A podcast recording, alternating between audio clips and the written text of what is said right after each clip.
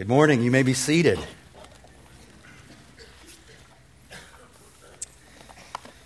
All right, you ready for some word associations? So here's the first word. The first word this morning is wedding. What do you think of? First thing that pops into your mind.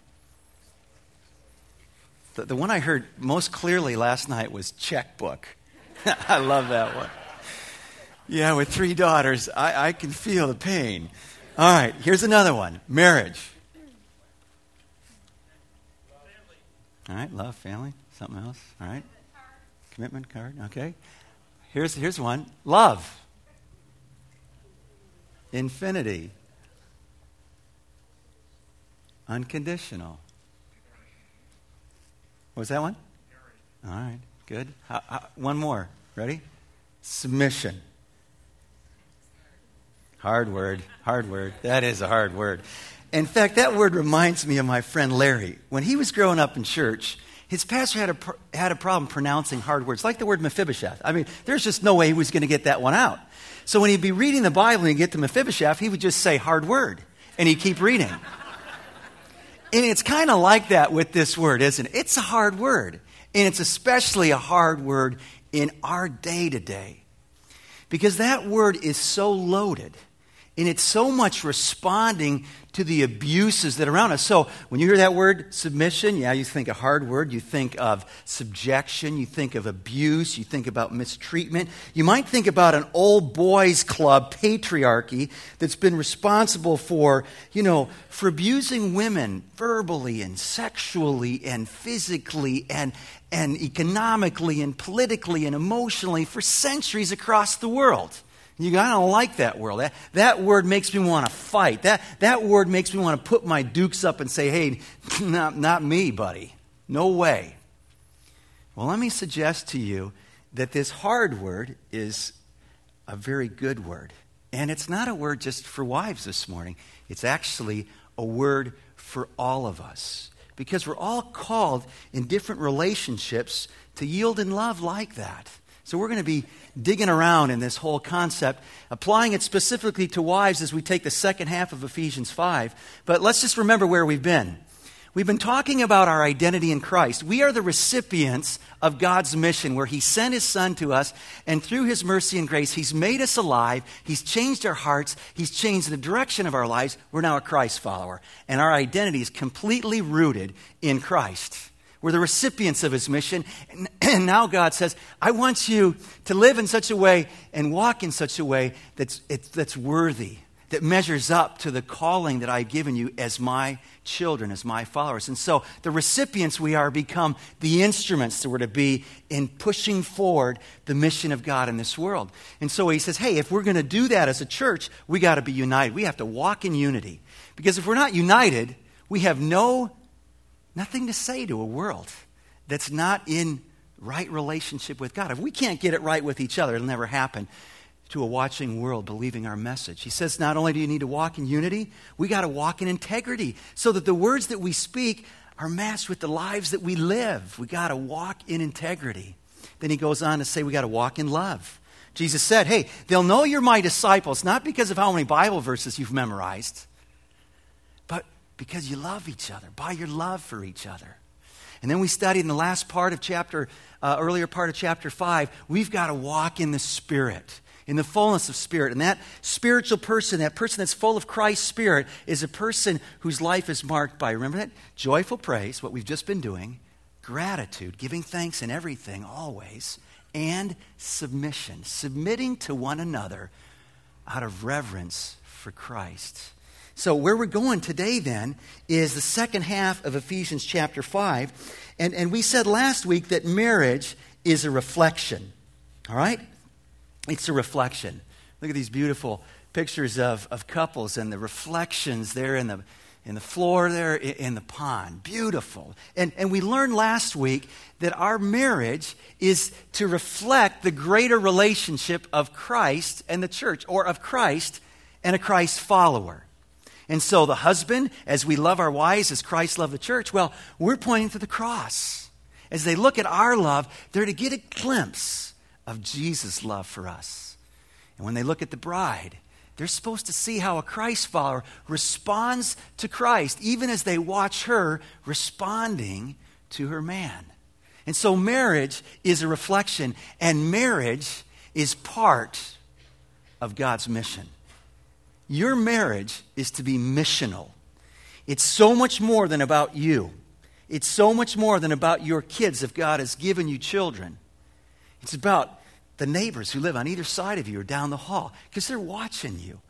And your marriage is to be part of God's mission as you raise up godly kids and as you reflect the greater relationship in your marriage, that they get a glimpse and they get a little hunger for what you have by God's grace. So, for those of you who weren't here, and maybe your wife was here and she said, You should have been here. You better log on, buddy, and listen to that one. Or, Here, I bought it for you.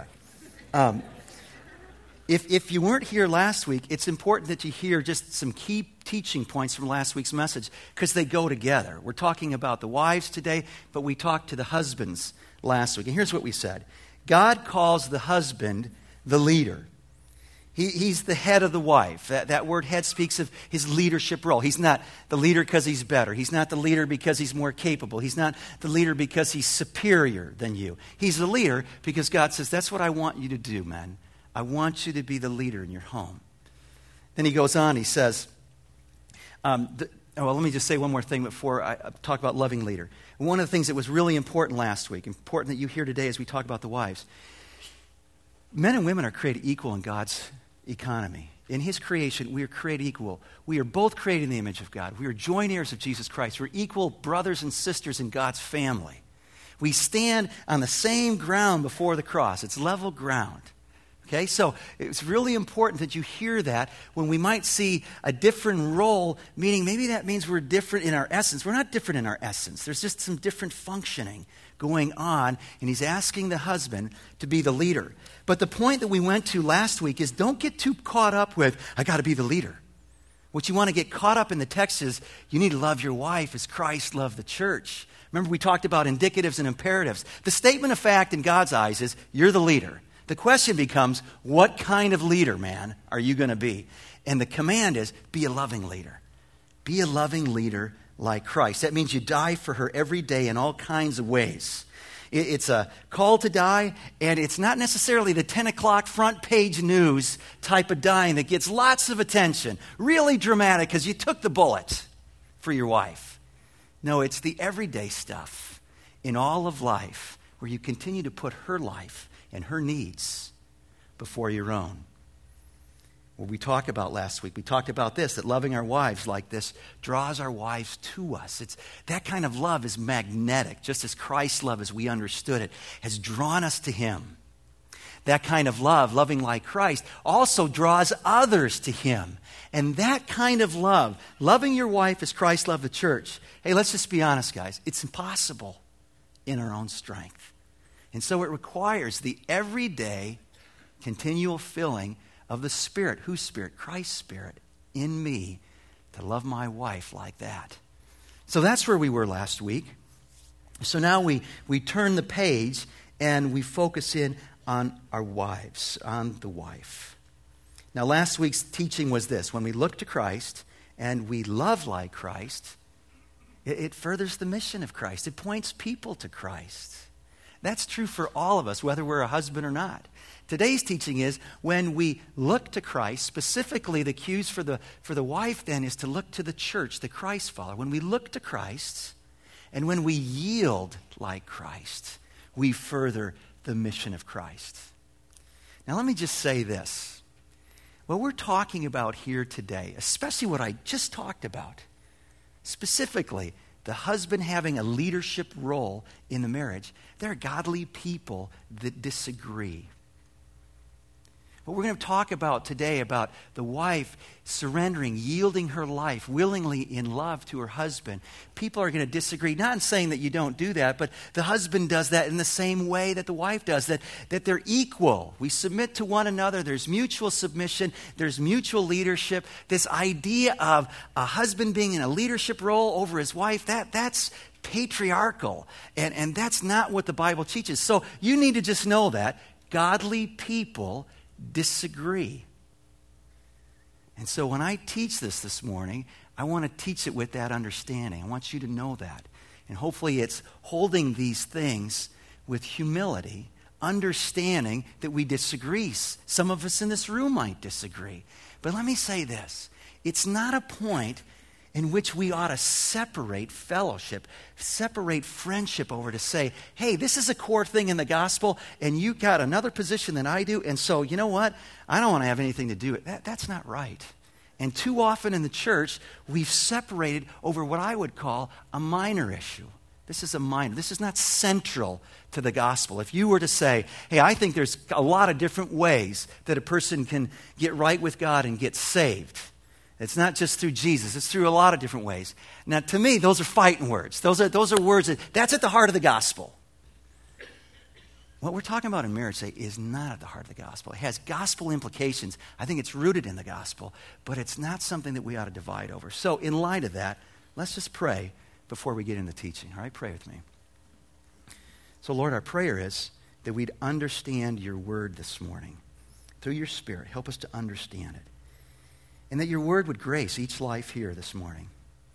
And so help us, we pray, in our families and through our marriages to advance your mission in this community and in this world. We pray this in Jesus' name. Amen. All right, so look at in your Bibles, if you haven't opened up already, Ephesians chapter 5. We'll be reading verses 21 through 24. You can find that on page 829. Here's what Paul writes He says, Submit to one another out of reverence for Christ. Wives, submit to your husbands as to the Lord. For the husband is the head of the wife, as Christ is the head of the church, his body, of which he is the Savior. Now, as the church submits to Christ, so also wives should submit to their husbands in everything. So, the first teaching here is wise as you're trying to get it right in your marriage, as you respond to your husband, what does that look like? The text here says, go, go to the greater relationship. Go to the relationship that Christ has with his church and, and focus on that. And so, if the husband's focusing on Christ and how to better understand how he relates to his wife, the wife is called to focus in on Christ's body, the church, a follower of Christ. Now, here's what we want to remember this whole call to submission is rooted in the life of Christ. What did Jesus say? And it got him killed. He said, I and the Father are one. He claimed full equality with God the Father. That was blasphemous in the religious leaders' ears. And they picked up stones to stone him in his hometown of Nazareth, and they ended up nailing him to a tree outside of Jerusalem. He claimed equality with God. In fact, he is fully God. But he said the night before he was crucified, agonizing over his impending death, Father, I really don't want to go through this. Is there any other way? But if there's not, I, I want to do your will, not my own. That's what he prayed. Jesus modeled this submission to his Father. So you're taking your cues now from Christ's followers. That's clear there in verse 24. You see it? Now, as the church submits to Christ, so also wives should submit to their husbands in everything. See, the church submitting to Christ. Now, as we think about it, let's, let's unpack this. The first thing he says is in verse 22 that when you submit to your husbands, you're doing it as to the Lord. Oh, that's a good teaching. In fact, that's a consistent teaching that comes to us whether we're a child how we relate to our parents, or later in chapter 6, as we're an employee, how we relate to our boss. It's the same thing here. When we do it to them, those God has placed in leadership roles in our life here on the horizontal, here on earth, well, guess what? We're doing it as to the Lord. And as we're doing it, he says, we're to do it in the same way that a Christian, as a Christ follower, follows and submits to Christ. So that's a great question before we start saying, how does this work out in your marriage? Let's just start saying, how does it work out and how did it work out in our own lives? When we were confronted with the claims of Christ, what does it look like to submit to Christ in your life as a Christ follower? Well, I think it looks like this. We came to a realization by God's grace that Jesus is the Son of God who died for our sins. We come to the realization that, man, we've made a mess of our lives and we need help. We need His rescue.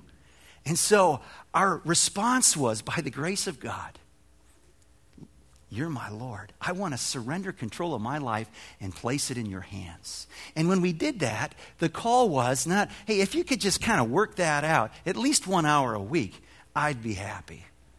Now, we understood that He's Lord over all, King over all, the creator and sustainer of every molecule of this universe. And we said, Lord, we surrender all that we have and all that we know of right now, our entire lives, our minds, our bodies, our jobs, our marriages, our, all that God has given us and all that we are, we surrender to Him. As we start thinking about that, we start to get the cues then of how a wife submits to her husband as to the Lord.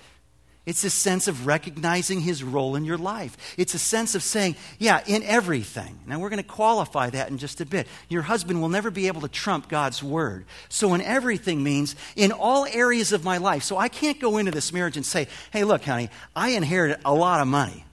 And so I'm bringing this load of cash into our marriage, but that, that's mine. Okay? Just so we get that clear. That's mine. You do not have any responsibility and say over that. that that's my money. And, and the word's saying, no, there, there's nothing like that in our lives where we say, no, it's, it's, it's my money, it's my body, it's my kids. Or say, hey, it's the sense of willingly saying, my life and every area of my life is coming under, willingly coming under your leadership, just like a Christ follower does to Christ. Now, when we think about how we submitted to Christ, we realize that we did in response to understanding his love. We did it in response to understanding his love, demonstrated when he took our place. When he took our place on the cross, we should have died as rebels, but he took our place on our behalf. So we look to Christ, and we do that to further the mission of Christ in our marriages. So we're focusing in on the Christian's response to Christ, the church's response to her Lord. Now he goes and he turns and he says, we need to yield like Christ to further the mission of Christ. Now, when we think about yielding, one of the things we need to say is this teaching here is not only rooted in the character in the behavior of Christ as he lived his life here on earth, fully equal with God, yet submitting himself to the Father's will. It's a call that we all have. In fact, all we need to do is just hang around the context of Ephesians 5 22 through 24 and go back to verse 21, where it calls all of us to submit to one another in the body and family of Christ with reverence to Christ and in reverence to Christ. And the wives are called to do this, and the children are called to do this. And so, what we understand is this is a call for everybody. This isn't a gender specific thing, you go, oh man, it is really a raw deal to be a Christ follower and be a woman. Or it's a really a raw deal to be a wife. No, it's not about a raw deal, it's about a calling, and it's not just a wife's calling, is what I'm saying. It's every person's here calling. So, let me give you the categories that we have in Scripture. We're called to submit to God, James 4 7. To governing authorities, Romans 13. Our church leaders, Hebrews 13. Husbands, as we've just been looking at. Parents as children in 6 1 through 3. Employers, our boss in 5 through 9 of chapter 6. So we need to just understand it. This is a, a teaching that we don't go back and go, man, I'm glad I'm not a wife because, man, this is really hard stuff for them. No, it's, it's for all of us. And it is hard, but it's part of carrying forward the mission of God in this world. So, let's talk a little bit about what is this? What is this concept here? Well, I think it's really important, first and foremost, to start off and say, well, what is it not? Because the misunderstandings are as numerous as the abuses of this. So let me just say a few things. The first thing that it's not, that is what submission is not, is becoming a doormat, wives. It's not about becoming a doormat. It's not about being trounced on and stepped upon. And one of the things we want to say is domestic violence and abuse is rampant in our day. 31% of all women in the course of their life will go through this. 30% of Americans say that they know of some woman who currently in the last year has been abused by a boyfriend or a husband. That is wrong. That is an affront to our holy God. That is something that is destroying our society and has no place within our families. And I would say to you, if there's any woman here this morning who's going through this, call us that we might help. And here's what I can tell you you're never going to hear a leader in this church say, hey, you just need to submit to your husband. That's wicked. That's wrong. And we want to help you navigate through those difficult times. There's not, a, there's not an easy, there's not like one answer I can say, well, here's the answer, because it's complex in the relationships. But you come and you talk to us that we might enter in and help you. And so the abuses are numerous, and it's not becoming a doormat. We need to just understand that. The second thing is it's not blind obedience where, where your, your word, your husband's word is, is the most powerful, authoritative word in your, in your life, and so whatever he says goes. No. Ultimately, you're responsible, wives, to Christ and his word. Ultimately, all of us. That's our ultimate authority, is God's word. And whenever someone in leadership over us calls us to do something that goes in contradiction with God's word, we know the answer. So let's apply it in your marriage. Your husband is filling out the taxes this, week, this year, and he says to you, Man, we, we, we, we can't pay. We can't pay it. And so I've, I've kind of fudged the numbers. And it's going to be all right, but I need it's joint, joint return here, so you need to sign it. You, are saying, you're saying, you, you fight, this is, we're lying here. I'm, I'm, I'm knowingly now signing a document that's false. I, I can't do it. So I don't, I don't care if he quotes you Ephesians 5.22 in the Greek. His word doesn't trump you. You understand that? It's not blind obedience. Here's what the apostles said. They were caught in the same situation. The religious leaders pulled them in and said, Hey, you guys are preaching about Jesus? No more of that. No more resurrection. No more crucifixion. Don't want to hear you preach about him. They said, Hey, we must obey God rather than men. We must obey God rather than men. Here's a third thing it's not it's not given to all men. It's really important that we see the context here. It's to your husband. There's one man who receives this, not every man.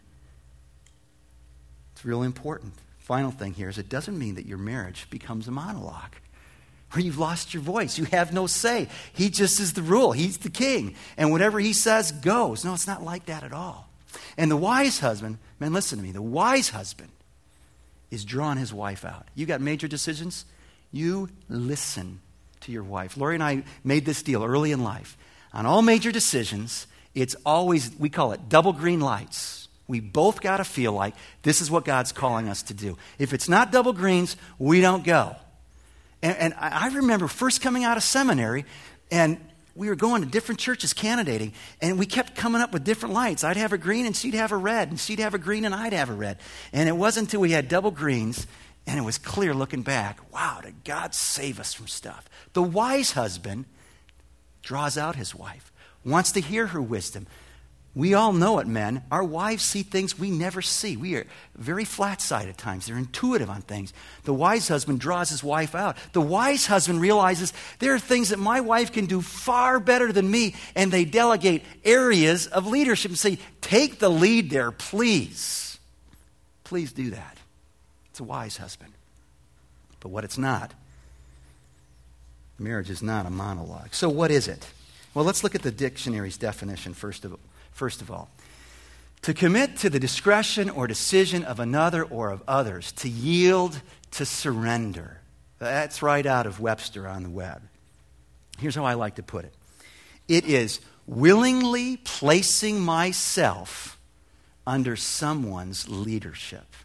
A key word there is willingly. So let's talk a little bit about what it is. First and foremost, it's a willing choice. It's a matter of your will. That means, husbands, you can't force your wife to respond like this. In the same way, uh, wives, you can't force your husband to love you. It's a willing choice that you make. And it reminds us that that's exactly how it was with Christ. I mean, you think about it. When we read the Gospels, we don't ever read something like this when Jesus was starting his, his mystery, his ministry. It would be a mystery if it started like this.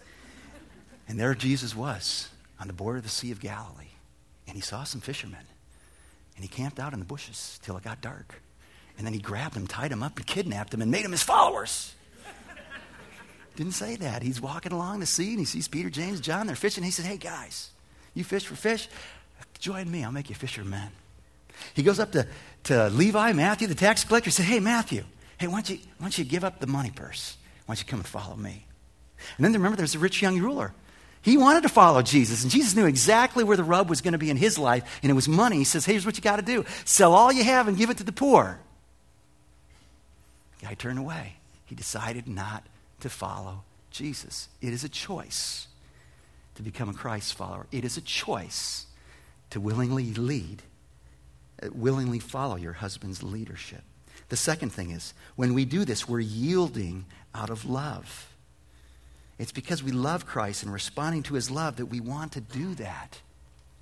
And we yield out of love for Christ and for our husbands, placing ourselves under their leadership.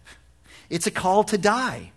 Just like the husband's to love his wife as Christ loves the church, this whole idea of yielding and willingly yielding your life to your husband's leadership is just like that a call to die. Marriage has never been a 50 50. You bring 50, he brings 50, and wow, you got the real deal. No, it requires 100% from you, men, and it requires 100% from you, wives. And the trajectory of your lives is this continually giving up yourself for each other. My life for yours. Loving your wife as Christ loved the church giving yourself up now, wives, to your husbands. And when you get down to the text at the end, when he sums it all up in verse 33, one of the interesting things that happens here is Paul switches the words. He moves from the word submit that he's used now a few times here, and he changes it to respect. You see that? However, each one of you also must love his wife as he loves himself. That was a summing up of the husband's teaching. And the wife must, not should, not if you could, but must now he changed the word respect her husband. That word respect is the same word that we'll have when it's translated reverence. In relationship to God, reverence for God. In relationships with each other, it's the word respect. Now, I don't know if you remember the song. It's about 40 years old now. Do you remember it? Aretha Franklin? Oh, yeah. C-T! Oh, yeah. Don't you love that? Now, you think about that. That's right at the height of the women's movement. And man, so many great things have happened through that. But you know who actually wrote that song? Otis Redding did two years before. He wrote it to his wife. He said, Hey, babe, I just need a little respect. And Aretha said, I do too. And we all do. Wives, this is an important teaching because I think what it does is it says, hey, it's not just about your behavior. It's actually about your heart and about your attitude.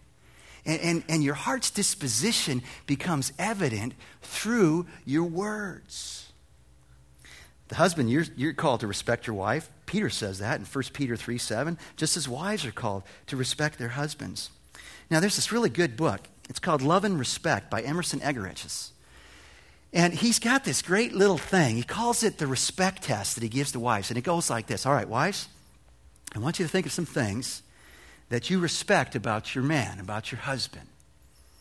And at the opportune time, having noted those, you, you say to your husband, Hey, honey, you know, I've just been thinking about you. I've been thinking about a lot of things that, um, that I really respect about you. And I just want to say, I respect you. And then he says, What I want you to do, right immediately after you said that, find a reason why you need to leave the room. And there's the test. See what his response is. So, lady said, Man, I didn't even get to the door. And my husband said, Well, what, you, what things? What things do you respect about me? Well, she was ready. So she, she listed them off. And his response was, Wow. He's just completely blown away. And then she became blown away by his response Hey, honey, can I take the family out for dinner tonight? Well, it didn't work out. There were some schedule conflicts. And so 10 minutes went by, and the next thing she heard some banging going around in the kitchen. He's cooking dinner. She says he's never cooked dinner once in our entire married life. She writes two weeks later, He's in the laundry room. He's doing the laundry. I can't believe it. He's in the laundry room. She says, You got any more of these respect tests? I think I could get a cruise out of it if I keep going. so the question is, what's going on here? What's going on here? Her loving respect triggered his loving service. And that's the beautiful teaching in this text. Now, the truth is, you can't change your husband and you can't change your wife, but you can have a huge, profound influence on them. And the teaching of this text is this Husbands, when we love our wives like Christ loved the church, our, our wives will, will gladly show loving respect. And as they show loving respect, we will gladly continue to show a life of service and love. But here's the converse without love, it triggers a response without respect, and it keeps going around and around. Emerson calls it the crazy cycle. And some of us are there, the crazy cycle. And it's killing our lives and our marriages. It's about respect. And so it begs the question wives, do your words, does your heart, your attitudes show respect to your man? Does he know that? And what are the ways to show it? I, I think primarily it's, it's through your words. It's through your appreciation for things like his work and his leadership, his desire to just kind of analyze things. And it drives you crazy sometimes, always wanting to fix things, problem solving, his desire for your friendship and intimacy. Those are huge. And I think of the converse, a negative spirit, that just is crushing a man's heart. Critical. Always comparing him with someone else. I wish you were more like that. Those, those things are damning to your husband. And so, in the marriage relationship, God has given you a great opportunity, wives, to grow closer as a couple. So, listen to this clip from the newest uh, Evan Almighty. Let me ask you something. If someone prays for patience, do you think God gives them patience? Or does He give them the opportunity to be patient? If they prayed for courage, does God give them courage, or does He give them opportunities to be courageous? If someone prayed for the family to be closer, do you think God zaps them with warm, fuzzy feelings? Or does He give them opportunities to love each other? I gotta run. A lot of people to serve. Enjoy.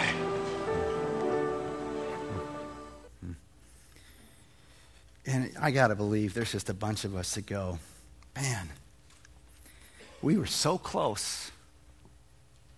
We were so close, and we are so far away. I wish we had that. And you've been praying for that. And that clip is exactly right. God's given us opportunities to draw close. Husband says we love our wives like Christ. Wives, as we willingly yield and respect our husbands. It's huge teaching here. Well, let's do the last one here what it is. What it is, too, is ultimately, we've already said this, it's doing it as unto Christ. And here's what we learn here is when we don't yield to people that God's placed in leadership roles in our life, we're really not yielding to Christ. This truth just came crashing through in my life about 10 years ago, 1996 at Soldier Field. I was in line waiting to go to Promise Keepers. And as I'm in line, I could hear the loudspeaker system. They're saying, no beverages, no food allowed in the stadium. And I'm thinking, wow, the park districts, they're really going to be working the concessions today. And it was a hot, it's going to be like today, just a hot 90s degree day, humidity. And I had a big old water bottle, my backpacking water bottle, full of ice cold water. So I figured, hey, they're saying you, got, you can't bring in beverages. So I just, you know, I empty it, put it back in my pack. I get up to the front, there's an Andy Frain usher. You got Andy Frains? Do we have that here in Madison? Anyway, Andy Frain, they're the guys that work the stadiums and all the sporting events in Chicago. So he's, you know, he's in his little blue uniform, and he says, What's in your bag? I said, Well, I got my Bible, I got my notebook, and I said, And my empty water bottle. He says, Well, you're going to have to throw away the water bottle. I'm saying, what do you mean I gotta throw away my uh, water bottle? Sure enough, I look over to my left. There's a four foot mountain of water bottles. But what he doesn't understand is this is my backpacking water bottle. I mean, I've taken this thing to the top of 14ers in Colorado, and he's wanting me to just treat this like a piece of junk, like a, an ordinary Dasani or Evian bottle over here on the heap. I'm thinking, no way, this is my, I love this water bottle. A lot of memories. But hey, the only way in was to get rid of the water bottle. So I, I threw it on the pile. And I walked in. I did the right thing. But let me tell you, inside, there was some serious rebellion going on. And man, I was giving this guy the riot act in my mind. You know, you get you put a uniform on and you're just on some authoritarian ego trip, and I, you know, all of a sudden, you know, I'm really in the spirit now, walking into Promise Keepers all of a sudden, I'm, I mean, I didn't hear anything, I didn't feel anything, but I can tell you for sure the Lord just said, He just tapped me on the shoulder and said, Hey, buddy, your problem's not with the guy at the gate. Your problem's with me. You still have lots of pockets of rebellion. And the fact that you, you're having a hard time with him is just an indication it's still not right with me. That's really an important teaching here. You're going, well, you don't know my husband. I'm saying, you haven't heard the teaching. Fundamentally, it's not about your husband. Fundamentally, it's not about your parents. Fundamentally, it's not about your boss. It's not about the cop that pulled you over for going two over on the, on the belt line. Does that happen? It's about, it's about Christ. And that's an important teaching in this whole teaching that the scriptures give us about submission. And here's a temptation for us wives it's just like the temptation for husbands that you want to dominate your man, that you're going to want to seize control because we like to be in control. We don't like to not be in control. It's a fearful thing. What's he going to do? And some of us have been jockeying for position from the day you met, wanting to lead, and so you dominate. The other is you've gotten so pummeled in the fight, or he's so dominating that you've just disconnected. You've disconnected emotionally, you've disconnected physically, and whew, there's a Grand Canyon between you and your man. Those are the temptations. What this looks like in a marriage is this two people saying, You first. You first two people whose eyes are riveted on Christ. And as they continue to grow to be more like Christ, they actually are growing closer together. Two people that are committed to furthering the mission of God in their marriage and embracing that wholeheartedly. Two people understanding that, hey, this is an unconditional call. Not just when I feel like it, not just when he deserves respect, not just when she deserves to be loved, but it's an unconditional call. Two people who understand that they fall short in these areas and they go to each other and say, Hey, I'm sorry. I was wrong. Please forgive me. Two people who understand that without the Spirit's work in our life, fullness in our life, we'll never love like Christ and we'll never submit like Christ. So that the two of us in our marriage might continually look to God, look to His Son, love like Him, and yield like Him, so that we might further His mission. Let's pray. So, Lord, that's our prayer that in our lives we would see you as Lord and we'd live out our lives in all the relationships you've given it as unto you. So encourage and strengthen the marriages here today. Give them hope as they seek change and desperately desire the connection and closeness that maybe they once had or maybe they've never had. May they find it in you as they follow your teaching here in your word. We pray this in Christ's name. Amen.